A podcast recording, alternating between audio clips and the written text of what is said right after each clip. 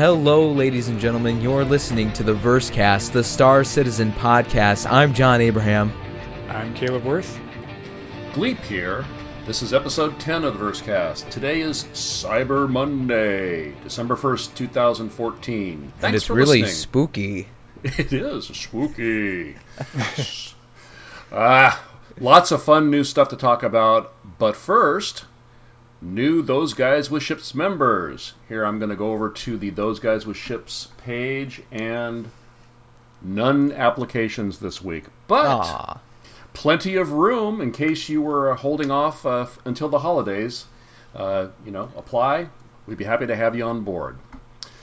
But first, or I guess and next, uh, Caleb and I were discussing in episode eight a um, a ship that was part of a Star Citizen fan trailer, and we couldn't really figure out what it was. And uh, I kind of dropped the ball last week on researching into what it was, and uh, so this time I went straight to the forums and posted a, uh, a link and said, "Hey, anybody know what this is?" And I got a couple of responses back pretty quick. Uh, one from a uh, subscriber named Spaceman Spiff, who said that it was a ship that Chris had bought from a CryEngine modeler to sort of round out content for the initial Kickstarter campaign and uh, that it was uh, not a ship that was ever intended to be in the game, but that it um, uh, was so popular uh, in the initial uh, uh, Kickstarter video that uh, uh, it had uh, sort of hung on in fan created stuff. And then another subscriber, Void Singer, wrote that it was sort of reiterated that it was a placeholder. Uh, it was a bit of placeholder art uh, to help flesh out the original campaign, but because so many people asked about it and liked the idea of this kind of ship, it led to or inspired the design um, and the color, uh, coincidentally, of the Khartu-Al uh, ship. And uh, I also was listening to uh, Star Signal this morning, and uh, they mentioned that that was the case also too. As just a weird coincidence out of uh, out of left field. So, um, Caleb, that's that's where that's from. Now we know. Nice. Now we know. Yeah, it's very. I don't know, John. If, if you get a chance, uh, if you haven't seen it, uh, check out that trailer. And and at 50 sec- 56 seconds into the trailer, um, there's just this bizarre ship sitting there that looks really really cool. Kind of looks like the Millennium Falcon on its side, Oh, okay. I see it. except it's red. Huh. Um, yeah. That's kind of interesting that he, he just bought it off Modeler to use for a video. Yeah, he just needed for the initial Kickstarter uh, campaign. So that was pretty cool. Um, and last week we uh, were sort of fumbling around trying to come up with a good definition for capital ship, and so I did a little poking around and uh, found uh, on Google, of all places, that a capital ship is a large warship such as a battleship or aircraft carrier. So I think that's kind of what we had in mind when we Yeah. were talking about that. Yeah. So that's the stuff. So it's that- yeah, it's a pretty vague term, I I guess. well, I mean, but it's it's not um not like a passenger liner, so it's not necessarily Right. the size. It's right. also the so um, it's a it's a militarized ship uh, that's that has a fairly large crew up to uh, I guess it it could be as big as as uh, as a carrier. I mean, I guess actually um, they don't say what the carrier is in terms of um, data in the ship stats page, but if you compare the Idris to the capital ship, the Aegis um, Javelin, the Idris is about two thirds the size of uh, compared to the Javelin, so it's pretty huge. yeah, yeah. So I think uh, that's uh, those are the only two ships we have right now that really fall into that category. Then Yeah, and they don't even of. Yeah, they don't even have the max crew listed. It says blank persons, so they haven't decided, I guess, how many people can man this vehicle. Yeah, I yeah. It's. I heard somebody uh, again on uh, Star Signal today. They were talking about uh, a minimum of 23 people to crew the ship. I don't know. I don't know where they got that information. I think I'm remembering Okay. that correctly, but I'll Sure. uh, I'll look into that and and uh, report back next week. But um, so um, anniversary sale. Uh, wow. Uh, I think I think that Chris is probably pretty happy with uh, the results. What do you guys think? I'd say.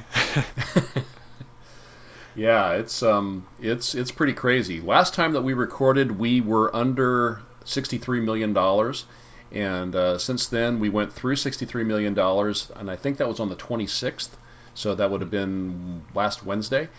And for that, we got the MISC Reliant, which is going to be a two-seater starter ship with uh, some exotic alien tech. And you know, I'm kind of you know, I, I have plans to melt my freelancer, um, but I'm another part of me kind of thinks, you know, hey, maybe if I was going to if I was to pick up this uh, third starter ship, then I would kind of like have a matching pair between the uh, uh, the Dur and the Reliant, you know. hmm But you know, It's That's- nice that they're offering other starter ships for people. well, especially a two seater, you know, Yeah. because then that way, you know, you you and a friend, you know, if you have a friend that Mhm. doesn't uh, have a ship or you Yeah. know who has lost his ship, you know, and you're not you know a major backer, you're more of a casual player, you can still give somebody a ride. Definitely. You know, and, and, and how much fun is it to go to the drive-ins by yourself? Not that fun. It's not Although that fun. I've never experienced the drive-in, so Well,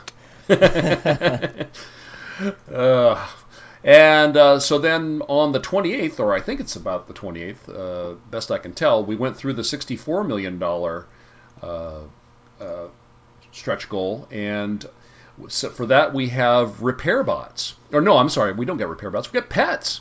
Um, and what Chris said about that was, you know, we have repair bots, we have fish, but we haven't implemented a traditional pet system yet. So at 64 million, that changes. Uh, from Jones the Cat in Alien to Battlestar Galactica's Daggit, pets have a place on board ships, and we want to give you that option in Star Citizen. So, I don't know. You guys uh, have a hankering for a pet? uh, sounds good to me. I mean, Yeah. I like Well- pets. I'm curious if there d- does it say anywhere. I, I I read it briefly, but did it say that it can be a combat pet, or is this just a like a mini pet type, just a visual buddy kind of thing, A good question. I don't know. or, or Um, can it function as something? I don't know. I mean, like you're going to launch your dog out of a missile tube into space? Or... well, I mean, like on the on a planet side situation. oh, oh, okay. uh, this is going to hurt you a lot more than it hurts me. Or it could be a robot. That would work too. It could be a robot that goes Yeah. outside your ship.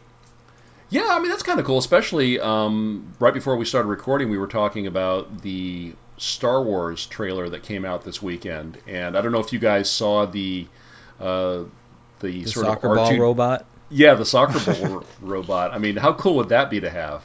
Yeah. I mean, or especially like, like, R2D2. That'd be pretty cool. Yeah, especially like if it talked to you, you know, and like Yeah. gave you feedback or you know like la- laughed at your jokes or Uh-huh. Back back talk or something. yeah, yeah. So, I, I guess I guess I, I don't know. Um, you know, if you're just going to have like a, a a cat or something that's like sleeping, you know, on a cat bed in the back of your ship and never does anything else, that's probably not as much fun as, you know, having something that's a little bit more interactive. So, Yeah. so I guess we'll see. Uh, so that was on the 28th, which coincidentally was Black Friday. And on Black Friday, sales were seven hundred and eighty-eight thousand seven hundred and fifty-nine dollars. Oh my god. oh, that's crazy. More than three quarters of a million. That's almost half of what their original funding goal was, way back at the beginning. Yeah, isn't Oh, that man. that's just nuts? yeah. um, but in a good way. And um, uh, so I guess included in that we're going to have anniversary sale uh, stuff, and then also uh, the uh, Carrack concept sale started that day, and then also the Javelin sale started that day, if I'm not mistaken. So, and I believe that that went uh, pretty quickly. So um, Yeah. there's a lot of stuff in that number.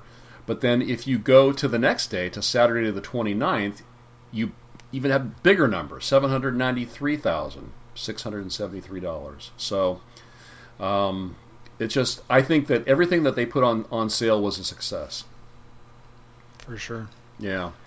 So we've right now we're sitting at 65 million 669 607 and uh, so that means we've gone through the 65 million dollar level and there hasn't been anything posted yet what we get for that but uh, what Chris did say in his last letter for the chairman uh, is that for those looking ahead to the $65 million mark, we have a major feature we're investigating as an option. Suffice it to say, we've heard a lot of your feedback about modular ships, and we want to expand our plan for how to do them. So check back later, or check back next letter for more information.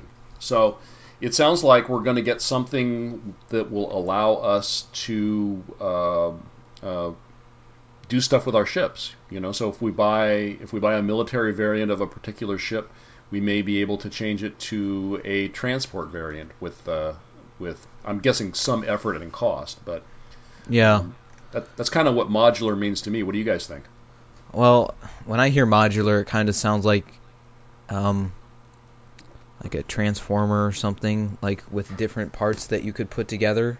Mm-hmm. Um, I mean, it doesn't really make sense to speculate that much because we're probably going to see this when, within like the next couple days. But I mean, I think I think something like that would be pretty cool if you could just totally switch up your ship completely just by uh, moving some parts around and stuff.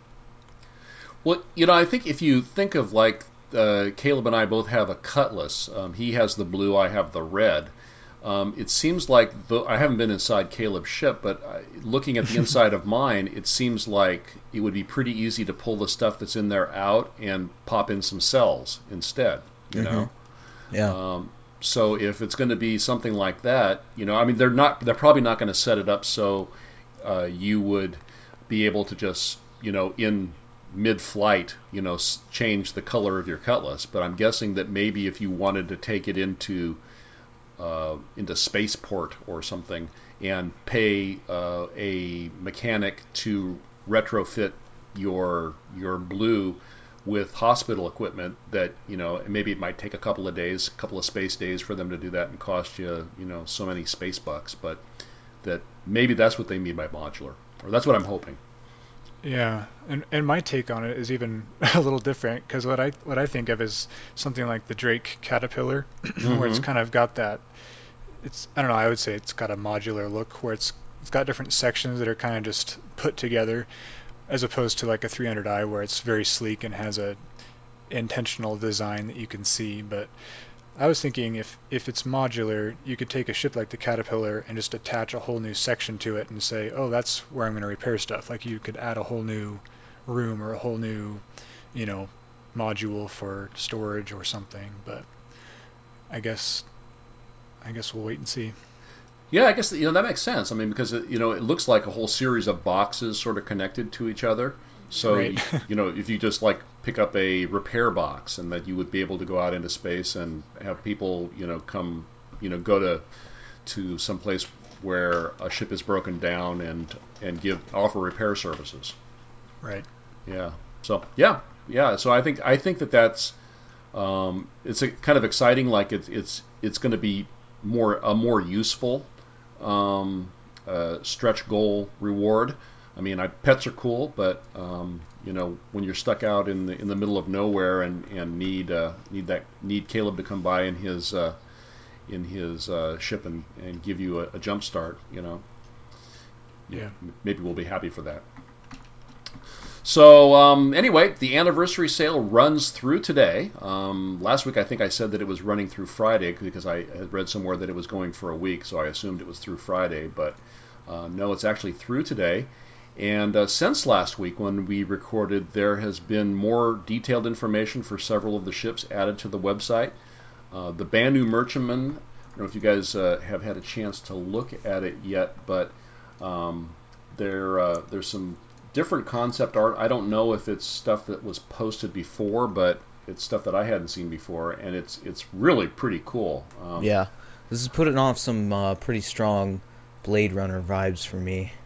yeah, yeah. It, it's definitely um, definitely uh, uh, more sci-fi. You know, Yeah, kind of less space and more st- sci-fi, if there if that's a distinction. Yeah. But um, I like the um, and in each section or for each ship here, they've added a section what makes this ship cool, which I like because that's what I'm that's what I'm interested in.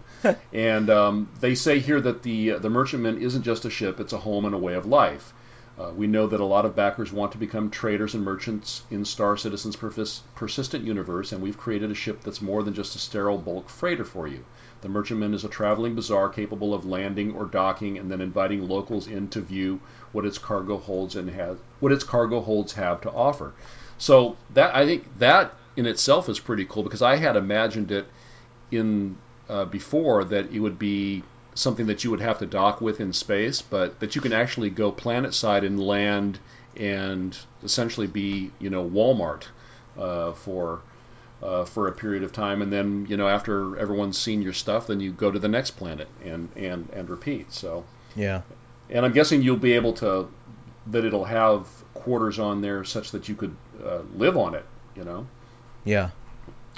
Um, but anyway, uh, check out the if uh, if you haven't seen the, the website, check it out because there are some uh, some pretty cool pictures of what the uh, uh, the inside of the ship is like, and uh, It's massive. it's not a small ship. It's huge. There's Yeah. there's one here. Uh, it's like a cross section or something, and it has like little guys inside of it. It's huge. Yeah, Like and that engine, damn, dude, that's that's crazy. yeah, And uh and it has a, a concealed gun up in like the top fin or whatever. yeah. That's sick. Yeah, it's it says that uh, it's it's a um, you can use it as a, a trading platform or also as an offensive weapon. So it's not you know it's not you know a, a sitting duck you know Uh-huh. full of full of stuff worth stealing. It's you know it can fight back. So Yeah. It's only 250 bucks. yeah, It's not Yeah, too bad for the size. no, no. Um, so yeah, I, Yeah. it's I don't want to totally derail this, but Oh no. You have some like really bad news for me.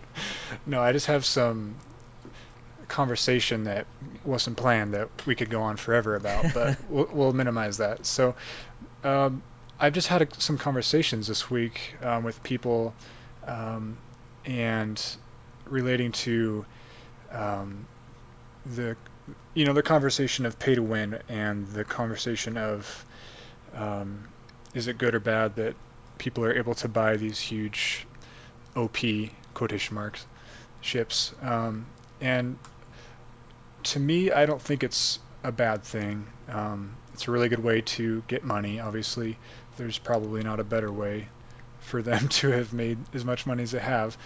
But at the same time, I think it's worth discussing um, how that impacts the gameplay when you've got all these different types of ships at launch versus just starter ships mhm. um, which is the usual.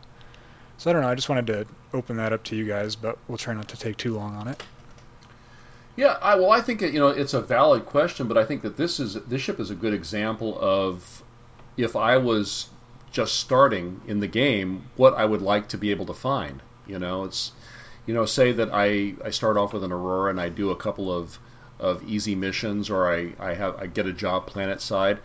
Uh, Yeah. the, the first thing I do once I get a little bit of money is like buy some stuff, you know, to to uh, you know outfit my my character or you know add something to my ship. And I'm guessing that something like this being available is going to help make that um, possible. And also, but it'll be it'll feel realer because this isn't going to be an NPC. This is going to be another player character who I can interact with. You know. Yeah. So what about the advantages, though, that whoever owns the ship can haul, I don't know, let's say 100 times more stuff than you can with your starter ship? And do you have any chance to explore as an Aurora if there's people getting rich, you know, within the week and buying the best explore exploration ships? I don't know. Is that possible? Well, I think the I think we get the uh, the feeling that um, because they've sold thousands of these, uh, that they're going to be like crowding the airways. But I think the reality is you're not going to see them that often. uh, because Sure. it, it's going to be the game is going to be so big, um, and they're not going to. I don't think they're going to be selling these once the PU is a thing that we can play, right? Oh yeah, yeah, yeah. Yeah. Yeah. So I think I think it feels like right now that everybody's buying them and that they're going to be completely saturated, but I don't think it's going to be an issue. All right. No, because it also um, the universe infinite is big, and also uh, our infinite is going to be instanced. So Right. yeah, excuse me. Yeah, So I I- guess I'm not I'm not too concerned about seeing too many of them. It's more about is ex- exploration going to be more difficult to for people that haven't spent the money and um, I guess the one downside if you do buy the nice ships is that essentially is shortening your gameplay experience because you're not having to work as hard or do as many things to get you know your end goal whatever that is Yeah, that's how I feel about it too, and that's why I really only want like one kind of big ship when the game comes out so that I have that headroom to for something that I want to really work towards. hmm Well, I think that that it really depends upon how you define, you know, winning. I mean, and I don't think you know winning is probably not the right word, but it's it's the the best word that comes to mind. yeah Um, and I think if if your uh, definition of winning has to do with who has the most and the biggest toys, then if you're not buying those now, you know you're you've got a, a long uphill uh, journey ahead of you. Um, but if your idea of winning is by participating with other players and uh, being involved in you know epic battles or uh, you know amazing new discoveries or you know something Yeah. completely other than just gathering the most stuff in your hangar, then I think that it's that that people are buying all of these ships now is less of a concern to you. right You know, so it's. I mean, I'm just looking forward to. I know. I know we talked about it last week. Uh, that um, that epic battle in Eve, where all of those ships got destroyed, and it was all over the internet and everything. I'm looking forward to having a hospital ship, you know, and be on the edge of that battle, watching it happen. You know, that that's that's a win for me. You know. So, um, yeah, I, you know, it's you know, it's sort of um, uncharted in that regard. I mean, it's I think it's easier like in a typical MMO where you know you get to level cap and you get uh, all the achievements and you get you know the legendary weapon and all of that kind of stuff. We don't really have that here, you know. Yeah, it's true, and I, I think I'll just end with my viewpoint is that um, I, I think people maybe don't expect this game to be as different as it's going to be in terms of the quality is, is there. It's it's not going to be like a lot of games that we're used to where if you have money then you're able to have fun. I don't I don't think that's going to be the equation in this game. I think it's going to be dependent on what you're interested in. If you're interested in racing, money's not going to really help you because, I mean, once you have your ship, there's not really that much more you've got to pay for. Um, I don't want to give too many examples, but you know, just that kind of thing where you can just do what you want to do and you don't have to worry about getting max gear or whatever. You know. Yeah, yeah, I think so. Yeah, I, I think there are going to be some people that are really happy with the way things turn out, and there are going to be some people that buy an Aurora and then give up after a week. You know? so you, you can't please everybody. All right, great. Well, thanks for indulging me with that. Oh, certainly, certainly. so back to the anniversary sale. We next have the um, you know some of this expanded information for the Drake Caterpillar, and you know what makes the Caterpillar really cool and totally different than I had imagined it was gonna be, is that they are em- emphasizing, at least in this uh, information, its capability as a centerpiece for pirate raids which you know I just thought it was going to be a cargo hauler, but they're saying no that you know that you know you will have a squadron of cutlasses, uh, for example, for cover and interdiction, and you know a herald for electronic warfare, and that you have the caterpillar to sort of come in and uh, do the dirty work. You know, and I guess it, it has much stronger offensive capabilities than I had assumed it would, and um, so it's. Uh, I don't know. What do you guys think about that? Do you think it's? It doesn't look like a pirate vessel to me, but I guess it sort of makes sense if your if your goal is to go take other people's stuff, you're going to need a box to put it in. Yeah. Yeah, it's pretty cool. The layout, um, I'm kind of digging it. It's uh, it's just like a a big. I don't know. It's just a big box. We've One got- thing that's uh, one thing that's interesting is it looks to me from what I'm looking at that the cockpit is on the side. Is that correct?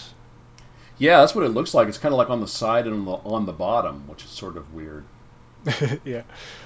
Yeah. Um, and again, that's just reminding me of how how glad I am that the ships are different enough that the gameplay will actually be affected. Because if your if your whole right side is not visible to you, you know, you you have to be with other people, you know, to really have cover and see what's going on. Yeah. Yeah, or they or have cameras or sensors or something or other. Yeah, I guess that's true. Third person view helps. Yeah, that's Yeah, so- that's something that kind of bugs me, honestly. yeah. I wish there here, wasn't now that I'm third person. Uh, I'm sorry, I don't understand. What what what bugs you? I wish I wish it was locked to first person, like at all times. Oh, oh, oh. Why? Why? As a Go ahead. Uh, I was, I mean, it, it's not realistic. Third person isn't realistic. It doesn't make any sense. Oh, um, okay. I, yeah, I guess. Um, and this was uh, brought up on um, Nicole D'Angelo, one of her shows. I can't remember which one it was. I think. Oh, it was her um, Five for the Community Manager show, where she, uh, I guess, she has a periodic interview with Ben Lesnick, and a, a listener of her show wrote in something to that effect that that uh, third person perspective was going to give people an unfair advantage in combat. Like you would be able to look on the other side of an asteroid and see if there was somebody hiding there or something like that. Right. And what Ben said was that when you're in third person, you have no HUD. Um, so, you know, as far as like any other information besides looking at your ship from that perspective, uh, is, is not going to be available to you while you're in that view, and Mhm. that and that your third person pers- perspective isn't, it, or at least their intention is that it not be far enough away from the ship that you would be able to use it to any unfair advantage. Yeah. So, um, but yeah, no, I, I, I hear what you're saying. Um, I- it doesn't. It just uh, doesn't make sense to me to, uh, you know, you're inside the cockpit of your ship and then you can instantly go third person and like look all the way around it. Like, is the third person camera going to be wider the bigger your ship or your is? Your ship is? I don't know. Because like if you have an Idris, that camera would be like crazy way out there. yeah, yeah. I don't know. I guess, yeah, it's it's hard because I, I want to say that, you know, since they're going with all the realism of, you know, just the quality that they're um, aiming for with this game, it seems like there's not really a reason to go third person. Um, if if you get what I mean, like you have all the quality there that you shouldn't really need that extra aid. Yeah. But at the, but at the same time, with the technology, like there's no reason you couldn't have, you know, a camera displaying in your cockpit, uh, you know, a, some sort of view that would help you out. So I don't know. That's true.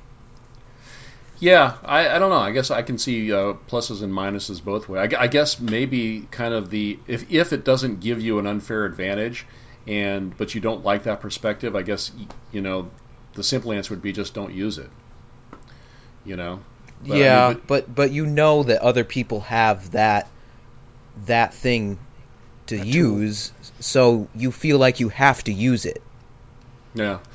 Well, then I, I guess if we're assuming that it does give some sort of an advantage, then I, I definitely see your point. Yeah, I think I think there is sort of an advantage there. Like you said, you can see around corners Mhm. in third person. And another game that this bothers me in is uh, Battlefield, um, because you can be Oh. like in a tank and your like view is limited. Um, like you can't you can't look behind you instantly because you have to wait for the turret to move. Um, but then you switch to third person, and then you can see like the entire battlefield. Oh, wow. And- okay. I, like games that are primarily first person, I would prefer if there wasn't a third person option typically. Oh, okay. Uh, but that's just me. So No, I think it's a, it's a valid um, a valid concern. Um, one reason why I like it, is, especially in Arena Commander, is because in Elite Dangerous, um, you can't see anything but the inside of your cockpit. You know, and it's like you and you you know you you run you do missions and you earn money and then you buy upgrades to your your gear, but you can't see it. You know, you you can't even get out of your ship and walk around and look at it. So oh you know, yeah, you know, and, and and the ships are so beautiful in this game. You know, I it's, I just I like I just like floating in space like a dork, looking at the outside of my ship. You know. yeah. Yeah. Yeah. So anyway, okay, cool. Um, another ship, or the next ship that they have given us some more info on, is the Khartu-Al, and uh, they say what um, what makes it uh, really cool is that it's the first uh, human or the first attempt to make a human flyable ship that's truly alien. And so I'm guessing there must be some backstory about where the tech comes from, but I have I haven't looked that up. But if you um, look at the picture they have on the website, um, you can see the influence of that ship from the fan um, the fan trailer that uh, has made its way into the ship, and it's got this you know the really cool cockpit that's on like a a, a, a gimbaled articulated arm, and I guess the uh, the engines are also uh, gimbaled and articulated, which gives it all kinds of uh, uh, really nimble maneuvering capabilities. I love this concept image they have at the top. Yeah. With- Isn't with- that isn't that cool? Yeah, that is awesome. Yeah. Like I hope I hope uh, the the storyline or whatever covers this kind of stuff. Like this is what what really excites me. I mean, it's like you expect the alien to come like you know shooting out of the Yeah. the cockpit and jump into somebody's chest or something. A chest unburster. exactly. Yeah, no, it's it, it's um it's pretty cool. Do you guys does this ship appeal to either of you guys? Like you would think about getting it or You know, I want to fly it, but I don't know if if I'd really want to keep it. Yeah, Yeah. that's how I feel about it too. I mean, if I if I somehow came across one and could like commandeer it or something, I'd probably take it, but I don't think I'd go out of my way to try to get one cuz I don't think I'd I don't think I'd use it. Yeah, I think. Well, remember we talked about several episodes ago that um, they are talking about being able to rent ships in Arena Commander, Oh yeah. and so um, I think definitely I would, assuming I had enough space bucks, I would give this a rental Yeah. just, just to check it out. Yeah. All right, um, and then the Anvil Gladiator is uh, is next up on the expanded information list, and what they say, or what I think is cool about it, is that it is an offensive ship uh, that allows you to do to participate in um, in battle without having to dogfight. You know, basically, you've got bombs. You fly in, you, you drop your bombs, and it has a tail gunner, so that when you're running away afterwards, uh, because that's what that's what real spacemen do, uh, you have someone to shoot at the guys that are chasing you. So, um, I you know if if I was looking if I was like interested in that kind of or in participating in that part of the space battle, then I, I think this would be the ship that I would go after. It reminds me of um, in PlanetSide 2. I don't know if you remember John the Liberator. Yeah, uh-huh. it's got you. You can drop bombs and you've got a turret. So Yeah. that's what I think of. Yeah, it's a pretty cool ship. Yeah, yeah, and it's um, and it's uh, it's on sale through tonight, I think, and it's only one hundred and sixty-five dollars. So I was very tempted, but I decided I'd rather have a larger, more multi-purpose. It's kind of a specialized ship, I think. So, uh-huh. but I like it a lot. Yeah, it's it's cool. I like that, that that that aspect of the that there's kind of an intermediary or an inter, intermediate ship between uh, the dogfighter and the huge bombers. You know, like the Retaliator. Yeah, it's true. You know, so it's because I, you know, I think that the bombing thing, the bombing role is is is a kind of a cool one. Um, you know, it's different than you know, it's, it's real uh, strategic. You know, it's tactical or Yeah. not ta- less tactical, more strategic, and um, you know, anyway, appeals to me. And speaking of enormous bombers, uh, the the next ship up is the Retaliator, and it is a um, it's just an enormous bomber covered in turrets. And what's not to love about that? Yeah. Yeah, and uh, for only two hundred seventy-five dollars, you can take this one home. Um, so that's uh, the concept art is pretty cool. It shows a, it has a lot of interior views and um, uh, the cockpit. It kind of looks like it's you know you just like need one guy to fly it. Although it says that there it's got an eight-person crew. Um, but I was thinking, you know, if you're uh, if you've got a large org and you're um, you know going to be uh, involved in you know large coordinated raids, it seems like this would be a valuable ship to have in your fleet. Yeah. It's incredible how good these ships look. I know. Like towards the beginning, um it seemed like there were a few that I just wasn't that hot about, hot on or whatever. Um Moving on. um, we know what you uh, mean, John. uh like my Aurora. I really I just don't care for the Aurora still. Yeah. But um god, all of these ships they've been fl- they've been uh, showing recently just look so good and I want all of them. I know. Yeah, this. Yeah, I was just about to say this is one of the one of my favorite ships in terms of the design. I like this one a lot, and the merchantmen yeah. for the large ships I think are my favorite too. They're so unique. Uh, Yeah. Like it's incredible that they can just keep pulling these out. Yeah. It's true. Yeah. It's uh, and the detail is just astounding. Yeah. You know, Y- I mean, you, you get why it takes as long as it does for them to get this stuff out. It's like, it's just, it's amazing. Yeah, it was kind of interesting watching um, the next great starship. They would be reviewing some of the designs, and they would look fantastic, but RSI would be like, "Oh, this needs a lot of work right here," and I'm like, "What? It looks like it's totally done. It looks great." Yeah. Yeah, it's uh, well. That's what we're that's what we're buying with our money. You know, Yeah. that le- that level of fidelity. So, Yep. You know, and, I, and, and I'm happy. yeah. I'm happy. Yeah. And so I think that's the last of the anniversary sale ships, at least the ones that they um, gave detailed information on. Uh, so that brings us to the concept sale, which is the Carrack, which I know a lot of people have been waiting for for uh, quite some time. And I, I think the uh, the first line of the description sort of tells it all. It's to boldly go. You know, it's just you you get in this bad boy and you and you just go. You know, hmm and uh, it, the one thing about the concept art that they have here um, is that I think it doesn't really show how big the ship is because it's um, it's 125 or 123 meters long, but it, it doesn't really look that large in the uh, in the um, it looks you know like roughly not much bigger than a, a freelancer, uh, but um, I think it's probably about constellation size. yeah. Do you remember how many meters uh, the constellation is? No. Merchantman is 100. So this is 20, 23 meters longer than a merchantman. What? Yeah. Dang! It must be okay.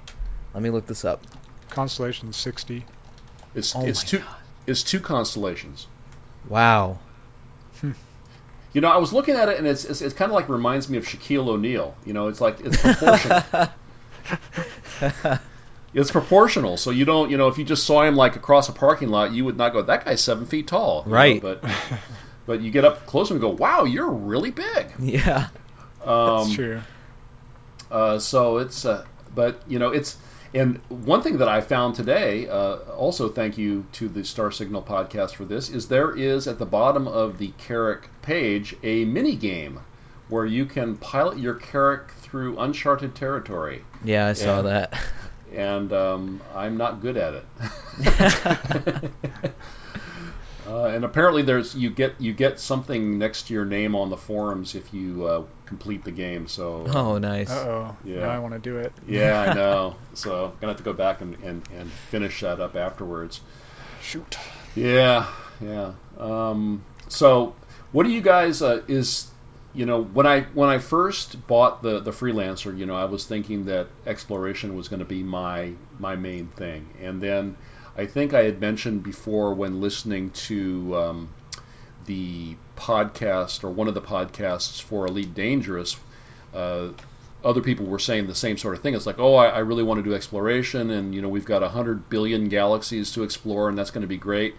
And um, one of the the guys said, you know, no, because it's just everyone's going to want to do that, and we can all only go so fast, and you know, most of us have jobs, so we can't do it 24 hours a day. So all the the good stuff to be discovered is going to get discovered, and you're just going to be able to sort of you know mop up behind. And you know, I think that was a little bit overly pessimistic, but I think in general there is some truth to that, um, and that the chances of actually getting a, a star system or a planet named after me are probably pretty small. And uh, thought, you know, just on a day-to-day basis, it would be more fun to do something more active, you know, like racing or uh, you know participating in big battles. So, Yeah. but I think that, I think they'll make it hard enough to find new star sys- systems that it will take a while for people to find them all. Mhm. But I think it's really going to open up once they get the procedural generation in there. yeah, Because this is still the thing that I want to do most is exploration. uh-huh. Like I have the Constellation Taurus right now because I want to get in there and make like tons of money. And I want to Mhm. be rich. And then after I'm rich, I'm going to buy the ship that I want for exploration, probably this or something like it and just go out there and explore. Yeah, that's uh, that's kind of what I was thinking at the time too. But then you know, I, I thought, as is it going to require more time than I can commit to doing it? Yeah. You know, and uh, how much is that going to? How much of that time is going to be spent on you know on my own? You know, just you know, I log in, I play for a couple hours a day. I log in and I'm heading due west, and I just you know two hours later I'm still heading due west. You know, whatever that means. Yeah. Um, so anyway, I mean, I'm, I'm not trying to make your yum my yuck or anything, but you know. I'm Yeah, just- I mean, in my head, I want to be on the Starship Enterprise, but in reality, I don't really know what's gonna pull me in the most in Star Citizen. I just have to sort of start experiencing stuff and see what really drags me, pulls me in. yeah, And once they have actual specifics on how exploration works, I think that'll help make the decision as well. Yeah. Yeah. So, well, well, I mean, until the Endeavor came along, this was the big ship that I wanted. Um, but now that the Endeavor's in in the in the pipeline, uh, that that's what I'm holding out for. hmm You know. But this is really cool looking. Oh my god, it's Yeah, cool looking. You know? Definitely. Yeah, and um, you know the Endeavor, if our our modularity thing means half of what I think it is, then um, I'll be able to you know swap back and forth between science vessel and hospital ship for my Endeavor. So it won't be as cool, probably won't be as as uh, maneuverable as this as this ship, but um, and I'll be able to do some of the same stuff, I guess. hmm We'll see. But um, did uh, um, let's see, three hundred and fifty dollars, and and this Carrack can be yours. Um, did were you guys uh, even tempted, or just uh, no? It's cool looking. Oh, that's too much for me. Yeah. Yeah, I think it'll it'll be something that, yeah, I'll maybe get down the line in game. Yeah. Well, we'll definitely uh, have to go back and play the mini game and uh, report back next week if we uh, if we were able to beat it or not. Did you guys pick up anything over the weekend? All I got was the spacesuit. Oh yeah, okay. Well, um, I kind of did, but kind of didn't. Um, I looked at the, I looked at the ships, and they all have, um, LTI. well, they all had, I should say, two-year insurance, Oh, okay. whereas the ship I bought before, the Cutlass Blue, only had six months, I believe. mm-hmm. So I did melt it and repurchase because it had everything exactly the same except a longer insurance. What? So For the same price? same price. Wow, that's kind of weird. Nice. Yep, I was like, is this for real? But I'm pretty sure, pretty sure I was doing the right thing. It would have been nice if they just automatically added that to everybody's. Yeah, I was like, this is some kind of trick or something. Yeah, it's kind of weird. Mm. Well, the the Carrack has LTI, so there's that. No problem there. Yeah, yeah. Well, I, I think all the concept ships do, and That and- would be so great to have a big ship like that with LTI. Yeah. Yeah. Well, I think all the concept ships you get LTI and a model for your hangar. You know. Oh wow. So and a poster. So. Uh, Yeah, that's one thing I kind of wish, like when we were talking about the pay to win kind of stuff, if the big ships didn't have LTI, that would probably help that conversation quite a bit. Mhm. Just because people that spend a lot would have to be more careful. Yeah. Yeah, but remember, Chris was asked about that, and he said that uh, the LTI is basically you complete a mission and you pay your LTI for a year. So it's not going to be, it's not going to be a whole lot of money, Mhm. Yeah. Okay. you know. So Yeah. uh, it's not going to be. I think the only way you're going to lose your ship because it's uninsured is because you forget to pay the bill. And I guess the other the other thing too is with the huge ships, it takes way longer to get your ship back because they actually have to assemble the parts to Right. like, give you a new one. So Right. it's not a quick process. No, no, your ship does not respawn. Yeah. All right. Well, um, uh, did either of you guys see the um, the latest Alien uh, movie? What Prometheus? Yep, I did. Did you?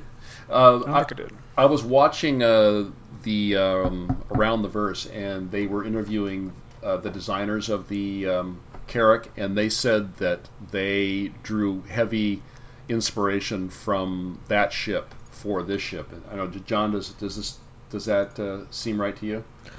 Yeah, it is kind of similar. Um, that ship does kind of have that that cockpit or whatever that kind of extends out, and then uh, the big door in the front. Um, and it, it really is the same type of ship, sort of exploration. Mm-hmm. Uh, yeah, that was Hmm. that was that was a cool ship in that movie too. Um, I don't know. For some reason, Netflix doesn't stream that movie, so I can't. It's pretty good. Um, I I don't think it didn't have like great reviews when it came out, but Mm-hmm. um, I enjoyed it. I thought it was, especially if you've seen Alien. Mm-hmm. Um, I would I would recommend wa- like watching Alien, like right before you see that movie, Mm-hmm. because there's there's some stuff that you'll be like, oh wow, that was an Alien, and it's it's pretty cool. It harkens back to that. So, uh, yeah, I like that movie. Cool, cool. I, I will. I, it's a, it's in my queue, so as soon as it becomes available to stream, I'm Yeah. all over it.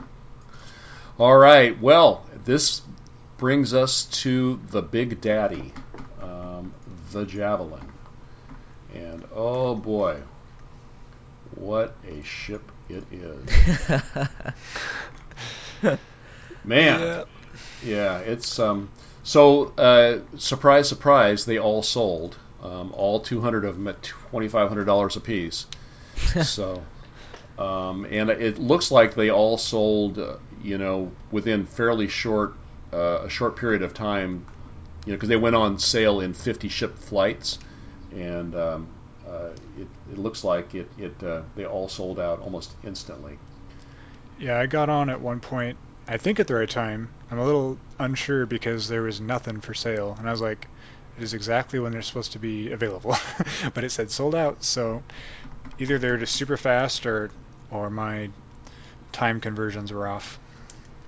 Yeah, yeah. It's um, I was uh, again uh, listening to Star Signal this morning, and one of the guys on their show, their organization, I'll give their organization a shout out. It is uh, TOG, which I think stands for the Older Gamers, and they have uh, I forget how many members they have in their guild. They have a pretty decent sized uh, guild. I think it's like 50 or 75. Anyway, but uh, of the members in their guild, they got five recla- or five javelins. What? Yeah, Oh my Yeah. god. five of the guys in their guild got a javelin. so or their org, and it's like, wow, that's hardcore. That's Um, like 10%. Their Yeah, whole guild, of all their of whole them. guild, their whole guild will need to be in it. yeah. in one of them. They'll have to choose one. One. No, I t- oh, I'm sorry. I take that back. They have 570 members. Okay, I'm sorry. That helps. oh. Yeah. uh, Okay. Okay. My bad. My bad. Okay. Um, but um, uh, they, uh, yeah. So they're uh, they're pretty excited about it, and um, Nice. and uh, you know I think that they're uh, they uh, advertise their their guild as or their or I gotta stop calling them guilds. I don't know why I do that. Um, as uh, being security and freelancing themed. So um, I'm guessing they're going to be uh, running some pretty big raids with these uh, with these uh, javelins. So they the, the, the all those ships sold, and in addition, remember we talked about that they put 500 or 5,000 auroras on sale for twenty dollars each. Um, you know, and sort of some some of the money from the uh, javelin sales was funding that subsidy for the auroras. You know, with the idea of getting um, uh, 5,000 new folks into the game, and uh, those all went uh, uh, in fairly short order too. So I think it's you know a, a really a really healthy thing for the game. I think we have more. Obviously, we have more money for development, but then we also have 5,000 uh, potentially 5,000 new folks uh, that are going to be playing the game. Now, do you know if the auroras were released at the same intervals as the destroyer, or was it um, all at once, or something like that? Um, you know, uh, there was something on there. What did it say? No, it doesn't say when they were released, but I know it was just in conjunction uh, with those. Yeah. Um, Okay. Yeah. It doesn't doesn't matter now. I was just that's why I actually got on to see if if any of those were available, but they were sold out as well. So I was curious if perhaps they were all sold at once, but I guess we don't really know. yeah, I guess what they would have to sell. Um, let's see, five thousand. Uh, they sold it in four chunks, so I can't do that math in my head. But anyway, yeah, no, they're all gone. So Yep. um, that's um, you know that's good. Yay. For Well, sure. Yeah. So Is that's there any um, way to get an Idris? um, Probably in the huge packs. Yeah, because didn't they have that like five thousand dollar pack? Um, yeah, I don't know. Can you still do that? Um, I don't know. let's see. I the, I just I can't remember how much the Idris was when you could just buy it by itself. yeah, I don't know. I don't think actually I don't think you could ever buy it. I think it was just part of one of the like Kickstarter packages. I think there were um, singles that were sold, um, but right now the only way you can get it is from a pack that is sold out and fifteen thousand dollars. Fifteen thousand. Yes. Oh my! What else was in it? Uh, basically one of each. You've got the scythe and um, caterpillar, M50, just all of them basically. Wow. Constellation. Oh man. so I'd like to know how many people have Idrises. Yeah, well, one of the guys um, on uh, Star Signal who bought bought Oh. one, he um, he went over the ten thousand. Was it the ten thousand dollar mark? I think it. was No, yeah, no, it was the. Oh, I forget. They have like if you go above ten thousand dollars, you become a wingman, um, or a, uh, yeah, wingman. No, no, no, no, no. Ah, I forget. But anyway, I'll. it's called an investor. it's, yeah, it's, it's called disposable income. Uh, um, but yeah, I'll, I'll report back on that next week. I, I don't want to misquote Uh-oh. those guys, but I misspoke. Um, if you scroll up, there's a war pack, five thousand dollars, that is available, and it has an Idris P frigate. Ooh. ooh, So I'll have to think about go. that. Maybe I'll uh, sell my car next week. excellent. Well, it's nice that you you could get five thousand dollars for your car. Wow. Well, anyway, so that's uh, that's kind of the anniversary uh, uh, sale in a nutshell, and I, I think uh, by um, you know even across uh, yesterday and today, they raised another roughly another six hundred thousand dollars. So um, that's what gets us to sixty five six sixty nine. And That's uh, crazy. yeah, That is Yeah. just that's like that's like two million in a weekend. yeah, Isn't more than it? that. Yeah, yeah, oh, more than that. And um, uh, yeah, it's just well, It's it's it's it's starting to almost become routine. I think, Yeah. which is good. We're gonna start being disappointed when we don't hit a million every other, like twice a week. Yeah. Well, to be fair, I mean it's it's like also the, the this really is centered around the big sales and the con, the concept sales and the you know stuff like the anniversary sale. So I don't know when the next one. I guess the next one will be um, our next concept sale, or uh, maybe I don't know if they'll do something for Christmas. I don't know. Did they uh, do something for Christmas last year, John? Um, I can't remember. Hmm. I don't I don't remember anything. I don't know. Uh, they probably will. Okay, does anybody else get the Gladiator and the Gladius mixed up? Yeah, I I, was trying yeah. to remember what that was. The gladiator is that uh, that smaller. Gladiator is kind Looks of a like weird ship. It's kind of like a fighter, but it also has like a fairly large cargo space. Right? I think so. I don't. I don't remember. I was thinking about buying that Right. ship for a while because it, it is kind of versatile, but it's still weird. Like there's not that much information about it. Seems like. Yeah. Yeah. All right. Well, um, that's kind of it for the official news. Um, but still, uh, on, sort of on the same topic, in unofficial stuff, I mentioned uh, Nicole D'Angelo and her uh, YouTube channel. She had a couple of shows that I checked out this week, and in the first one, she talked about the Javelin. And one of the things that I thought that uh, was interesting that she mentioned was that it's not a ship that's intended to be owned by a single player. Um, that it is intended to be owned by an organization uh, because I believe that it, it's not pilotable by a single player. I don't think you can. Um, I, I may be wrong, but I think that it's not even possible to pilot it by yourself and a bunch of NPCs. You have to actually have more player characters to, to pilot it. So, anyway, That's good. the idea that it's it's an, an org ship and not a, uh single player ship uh, seems reasonable. And in that context, uh, uh, organizations don't always last. I mean, you know, we've all been a member of guilds that have fallen apart. And so, if that happens and a, an organization owns one of these ships, what happens to the ship?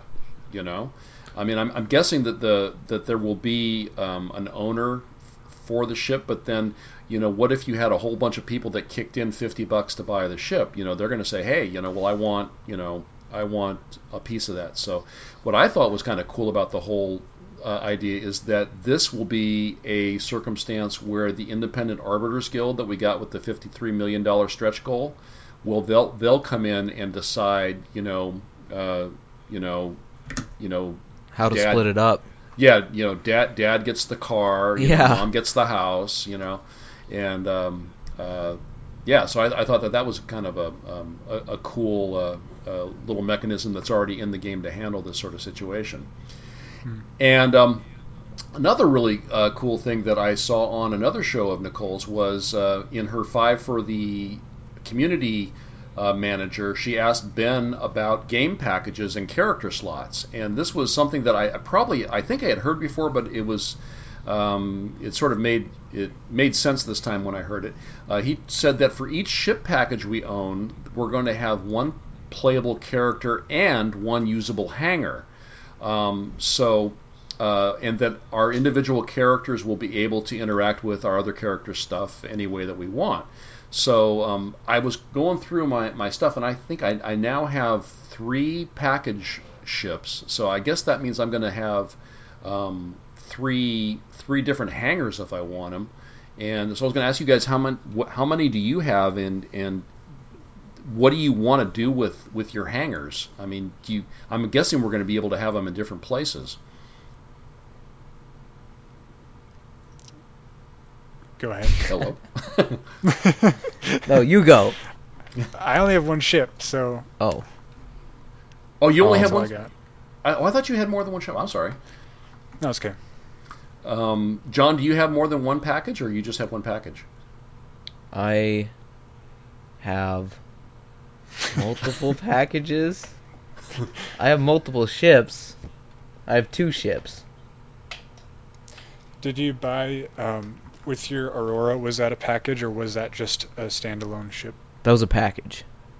Okay, then you had to buy the ship in addition, but you probably just bought the ship. Is that correct? Yeah. Or did you buy the Constellation package? I got the ship by itself. Okay, yeah, then you've got one character and one hangar, Oh, okay. two two ships. Okay. Oh, okay. Well, I have my original Aurora, and then when I bought my Freelancer, I, I got the package deal also, and then um, uh, I think one of one of my other ships, I think one of my racing ships. No, no, my, I'm sorry, my Cutlass. My Cutlass was a package, and so I'm planning on you know potentially melting my Freelancer and my Aurora.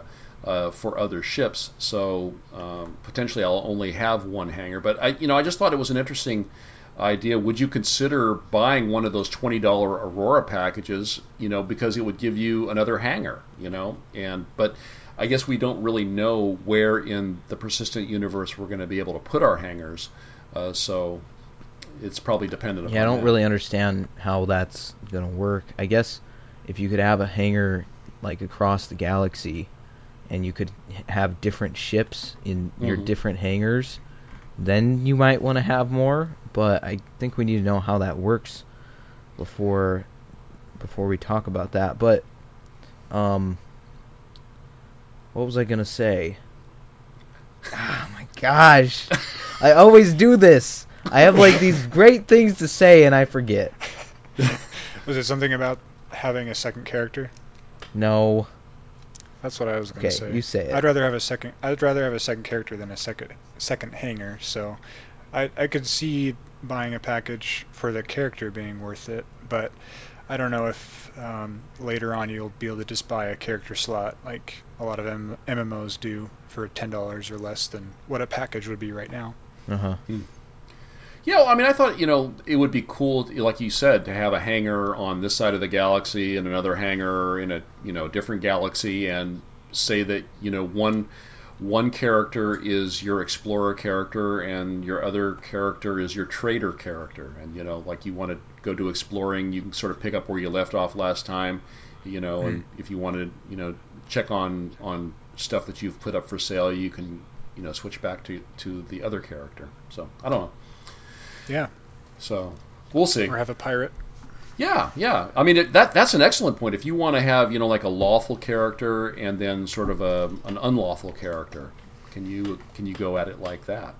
So anyway, so it, Yeah, yeah. definitely, um, I put links in the show notes to uh, Nicole's uh, shows, so definitely check them out. She puts out a lot of content for Star Citizen, and, and um, so you know, give her a follow if you haven't already. Uh, so that leads us to uh, 10 for the chairman, um, and this was the one from last week, and there were a couple of uh, interesting questions. Um, uh, speaking of criminals, uh, a, um, a subscriber uh, named Tullis asked, and I'm here I'm paraphrasing, might habitual criminal behavior result in a life prison sentence? And if that's the case, would a life prison sentence be played out mechanically similar to the death mechanic?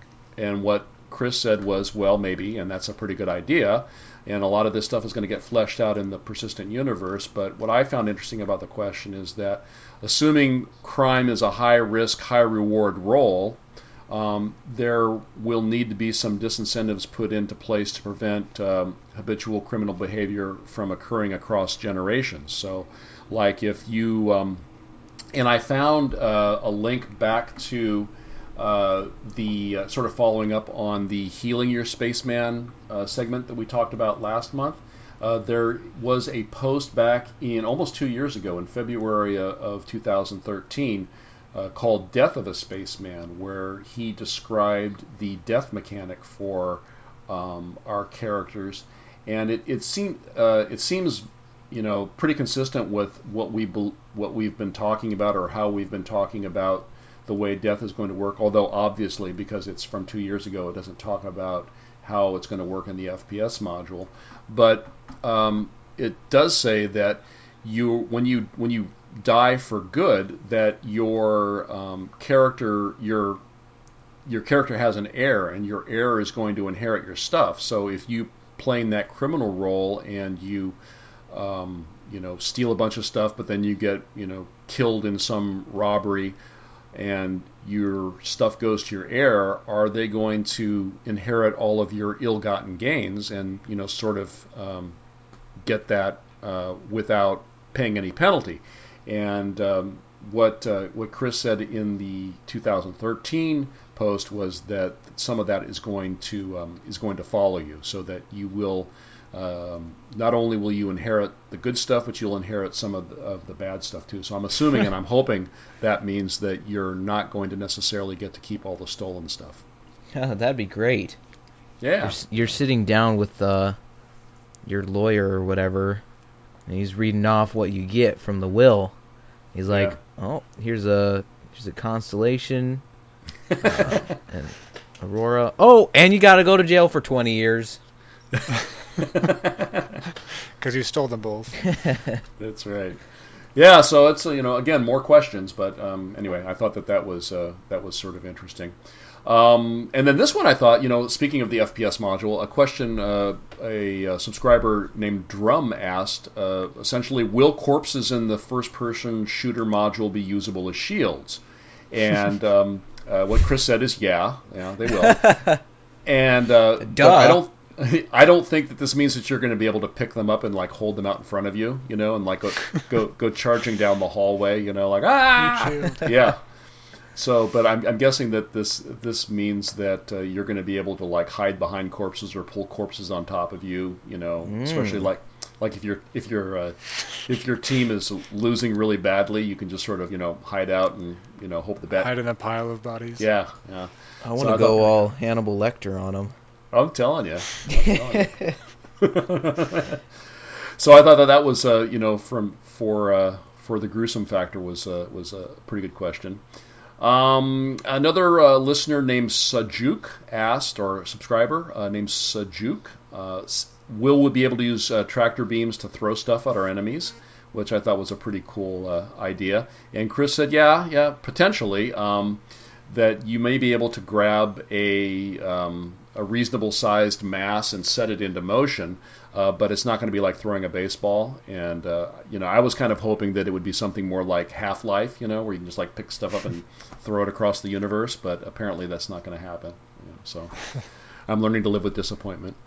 and um, Let's see. Um, oh, and this kind of ties back to what we were discussing a minute ago. A subscriber named Blackout asked, "Will we be able to set up our hangars or our homes on worlds that we discover?" So, if we have multiple packages and you say you don't have a hangar set up, uh, but your character is out discovering new areas, will they be able to set that hangar up, you know, on a planet that they discover?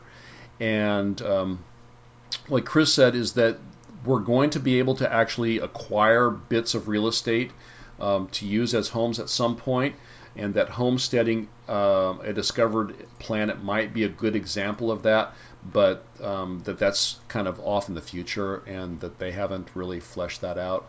And what why I found that question interesting was that it sort of prompted me to to ask, you know, where is it that our hangars actually exist? I mean, are they, you know, do they have a physical presence, a persistent physical presence in, in the PU, or do they are they instants and they just sort of pop pop up when we log on? So still uh, still waiting for an answer to that.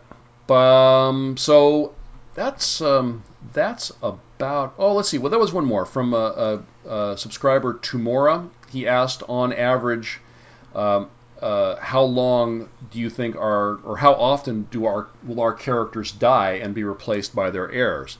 And Chris uh, said, you know, I really hope that that doesn't happen too often. You know, that each character is going to have eight or nine lives to lose before they actually die for good, and you know their stuff goes to their heir.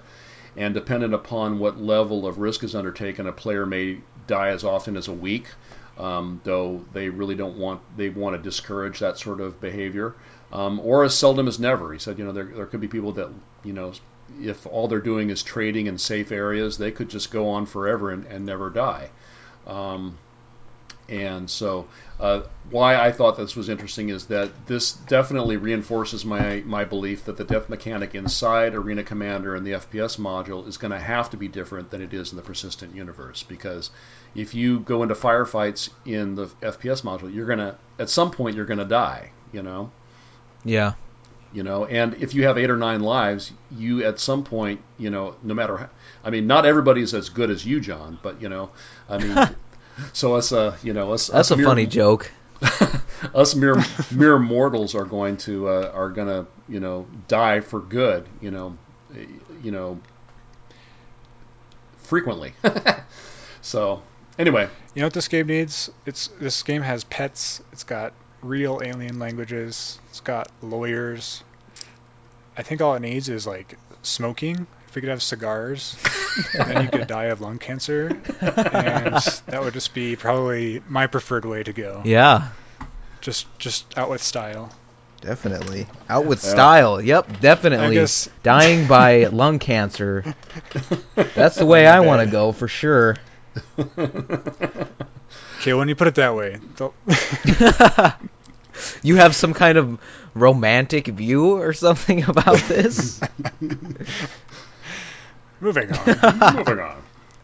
Uh, so, um, uh, you know, we uh, I, I, went to to pick up the "Say My Name" again, Chris Roberts uh, segment of the show, but they've taken down the um, ten for the chairman thread in the what? subscriber forums. Yeah, it's they've got um, uh, ten for the writers and ten for the developers up now. So um, if if uh, I came up with a question too.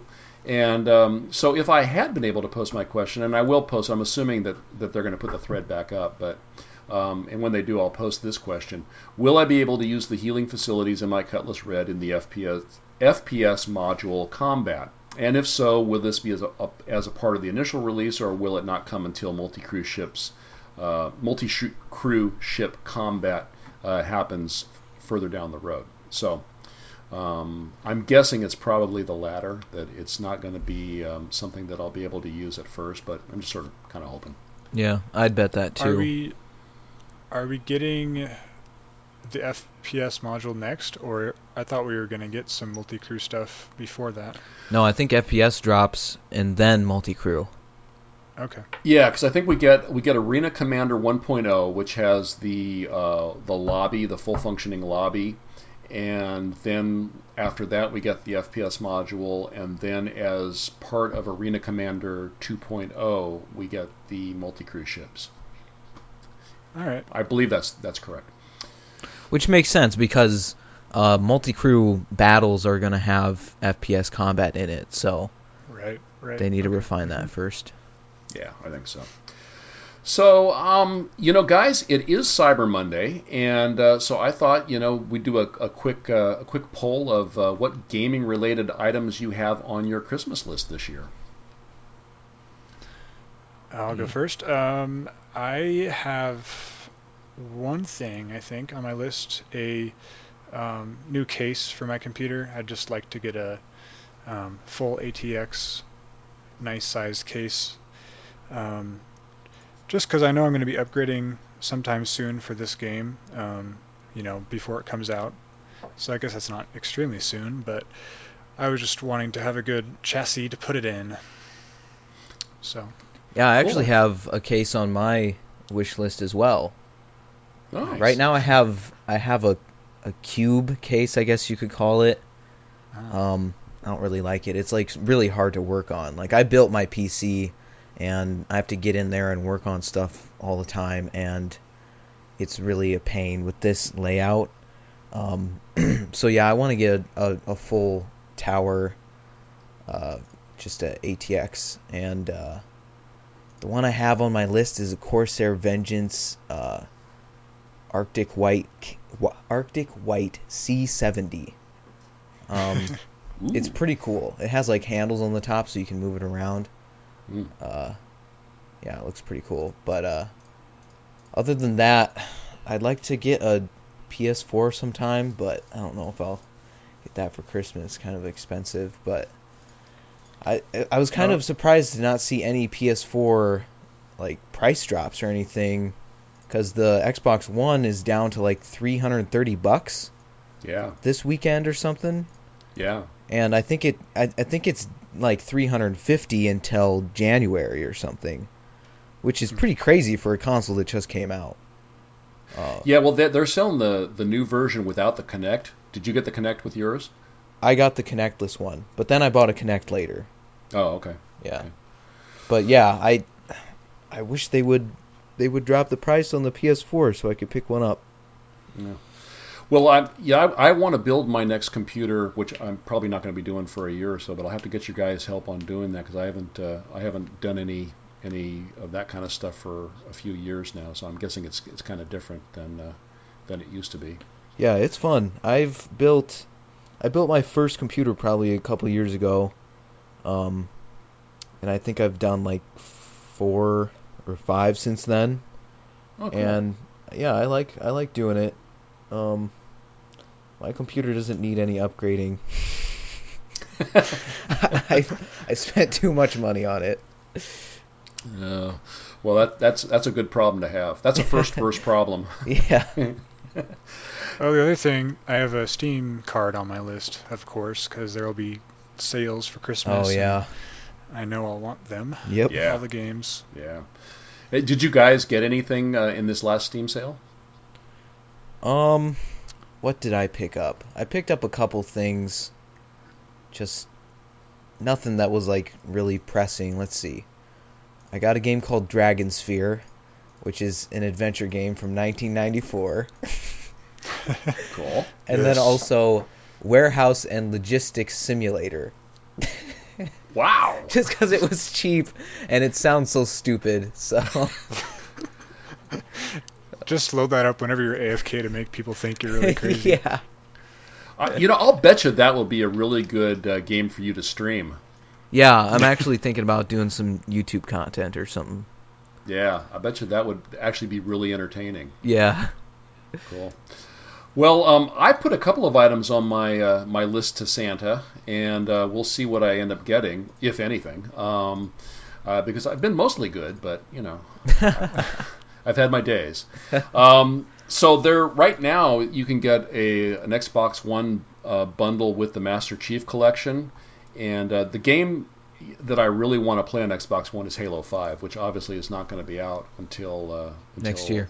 Next year, about this time. So Yeah. uh, we'll see about that. But um, I also uh, am really interested in the NVIDIA Shield tablet because I have an NVIDIA card, a GeForce card in my PC, and it um, in this latest iteration you can stream uh, over Wi-Fi in your house um, a lot of the PC games to the tablet, and uh, reports are that it, it's actually uh, pretty good. So.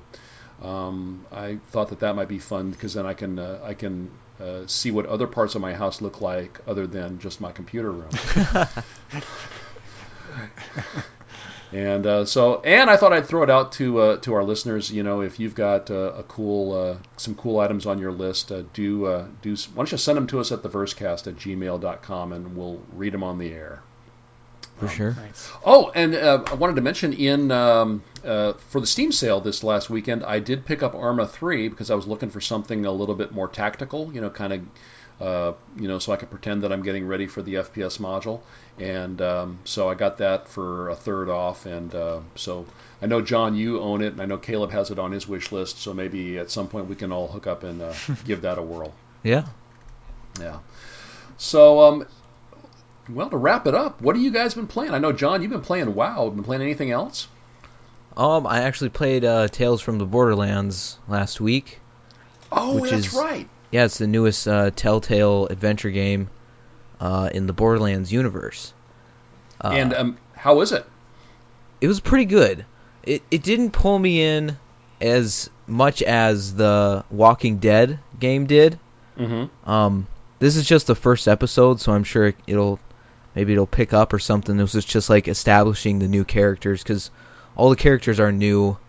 Um, well, there's a Now, couple. when does it take place? it takes place after Borderlands 2. Okay. Oh, okay. Um, so handsome Jack makes an appearance, but he's dead, of course. Um, uh, I mean, he's I, I mean, they just there's like flashbacks and stuff for handsome Jack. Um, Oh. There's another character that you'll recognize. That's uh, he makes kind of a cool appearance. Um, it was pretty good. I I'm I can't wait to see the following episodes. This is only episode one, and then there's gonna I think there's five episodes in total for the first season. Mm. Um, so yeah, we'll have to see how it plays out. But it was good. It was it's kind of interesting. Um, the combat, since it's a, an adventure game, it's more like you're not really all you're controlling is kind of you're kind of aiming, but not really. But uh, Mm. it's kind of cool. You control one of the what are they loader robots or something? The things that that shoot out of the Hyperion uh, space station. Oh, the lifters? Is that what they? Yeah, yeah, Yeah. Those guys, you you can equip different weapons for it, and then Oh, okay. You have to control it and kill some bandits and stuff. Hmm. Um, yeah, there Yeah. was there was some funny parts in it. So, I if you're a Borderlands fan, I would recommend picking it up. Oh, okay. Yeah, I just sort of wondered because you know you think of Borderlands as being a you know a, a pure FPS with you know humor added on top. You know, you don't you know don't think of it so much as being story driven. But Yeah, it was kind of interesting that Telltale decided to pick it up, but I feel like feel like maybe they had a connection to it because their art styles are so similar. Like Oh. the Telltale games look almost exactly the same as Borderlands. So Yeah. it's like a perfect fit. Yeah. cool.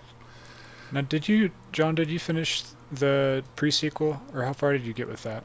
I didn't finish it. I can't remember what level I got to, but Okay. I don't know. Just I curious. I, I don't, I don't really like the the O2 stuff in it. It just Oh. I don't know. Pl- play a Right. frag trap. Frag trap don't have to worry about O2. Yeah, that's true. I should probably go back and try that. Yeah. Cool. And what have you been playing, Caleb? Um, let's see. Kind of, I've been going between three MMO, three MMOs. It's kind of tough, but ArcheAge, Guild Wars one and two. So, Wow, just a little Guild bit Wars each. One. Wow. yep, back to the the old school. They still have servers up for that, huh? Yeah, it's pretty much on autopilot. They've got all the events and everything just set up so that they go off automatically, and um, Christmas and all that kind of stuff as well. So, um, yeah, I haven't I haven't really gotten fully into it. I'm just starting to, and I got on all my characters, and they have stuff I need to sell and some maintenance before I really get back into it. But, um, but I played more of Guild Wars 2, just leveling a new character for fun. Mhm. Um, and you and I played. Yeah. That was good. Yeah, that was fun. I, I had not played in probably more than a year, but uh, went in and uh, Caleb showed me some of the um, uh, new content that has come out since uh, last I was on, and it was uh, it was uh, fun. I um, I, uh, I had a blast. Yeah, they keep adding on new story content, so it's fun to try to keep up with that. Yeah.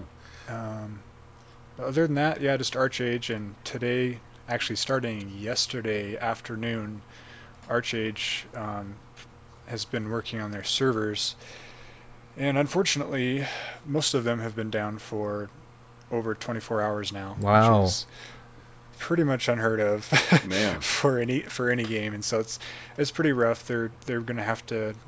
They're saying they're gonna they're gonna give a generous compensation to people because there are some there are some big problems with having this game be offline that long.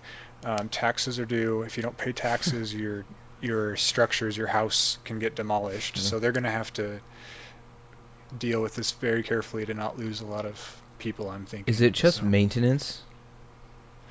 No, actually, what it is is they're having some sort of latency, um, quality of connection issues. I'm, I guess, and to the point that people were getting, um, I think people were getting tagged as being botters or hackers because of latency issues. So oh. it was getting it was getting bad enough that they really had to they really have to work on it. So we'll see when they finally get them back up. But as of now, I do not think most of them are still down. So Well, I was gonna Oh, say, um, when uh, Warlords of Draenor came out for WoW, the servers only went like there there were there were like logging in issues because so many people were trying to log in, but like the servers never went down. Um, and Yeah. when uh, when WAD came out, they went up like three million subscribers. So, but that's WoW. I mean, they've been doing it for like Right. ten years, so they kind of know what they're doing. Yeah. Yeah. even Guild Wars 2 did a way way better job than this game anyway. Uh-huh. So I mean, I, I don't remember Guild Wars 2 having any downtime. They may have for like you know an hour or two one day, but that I think that was the extent of it if there was any. Mhm. Yeah, no, I, I don't remember there ever. I mean, I remember sometimes, you know, having s- some pretty nasty lag, but um, n- Yeah. never extended periods of downtime. Well, cool. Well, Anyway, that's been my week. cool. Um, I like um, as I mentioned, um, I did pick up Arma three, and I've been playing that um, uh, for a little bit, and it's hard. It's really hard. Okay, just Are you wanna- playing the the single player? Yeah, yeah. And um, so I'm trying to. It, it's weird though. It's, it's the way that the keyboard, the default mapping is set up. It's set up for a keyboard that has a keypad on it, and I have the you know the uh, smaller keyboard, Oh, okay. and so I don't have the keypad. So there's a bunch of stuff that I I can't access um, easily. Yeah, the So, controls in those games are really weird. Yeah. So anyway, I'm just you know working through it slowly. But um, when I'm not doing that, I'm playing Far Cry 4, which I'm still really enjoying a lot. Um, starting to make some progress, and uh, and though there are you know I'm, I'm still fighting with my field of view challenges. I I still uh, am having a lot of fun in the game. So. Is it really narrow by default? Well, it is. Um, it's like it cuts off like a good two inches on the top and bottom of my monitor, so it's um, Huh? it's re- really, um, and I've got it. I'm using the NVIDIA Surround, so I've, I've got it going across three monitors, so it you know it really is. Ooh. It's like I'm looking under a fence, you know. Yeah. Yeah, it's not good. Yeah, I hope they hope they get that fixed. Yeah, I, me too. So, um, but that's it. You know, just trying to trying to uh, get in some play when I can, and you know, get through the rest of life when I have to. All right. Well, you guys got anything else? I think that's about it. All right. Well, we've Yep. gone way over this week, but um, Yeah. it's it's all uh, all good stuff. So Have we done a show that was under an hour before? no, no, we have not. we have not. yes. Yeah. So um, anyway, um, you can find uh, Gleep in all kinds of places. The uh, those guys with ships, uh, Star Citizen Organization. I'm on the RSI subscriber forums on Twitter and on Steam, and check the show notes for how to spell that. You can find me at the only Jonto on Twitter and on Steam. And then you can find my YouTube and Twitch channels at the only John Connor. You can find me. Um, I'm on Steam as Katarn, also on Twitter as Katarn87, and that's it. Cool. And John, where can they find the podcast? You can email us at theversecast at gmail.com and you can tweet us at versecast where we will take all of your suggestions and feedback, whatever you have for us. We will read it. We'll read it on the show. Candy. Yep. Send us all your candy. Poetry. Send us poetry. We'll yeah, definitely. Uh, fan fiction. Uh, keep it PG, please. Um, uh, you can find our organization at robertspaceindustries.com slash orgs slash versecast, where we accept people from all creeds and things. Pulse. Pulse. You need a pulse. Uh, yeah, you do. You need to breathe. no zombies. No. No fish Unless- people either. Unless unless you have a retaliator. If you have a retaliator, then we'll take you. yeah. or a javelin. Or a javelin. Yeah, yeah absolutely. Uh, please review us on iTunes. Just search for Versecast. Um, we would really appreciate any review that you leave, positive or negative. Uh, if you leave a negative review, we'll be sure to improve in any way that we can. So, I think that's about it. All right. Well, fantastic. All right, guys. Well, until next time, we will see you in the verse. in the verse. See you later. Bye. Bye.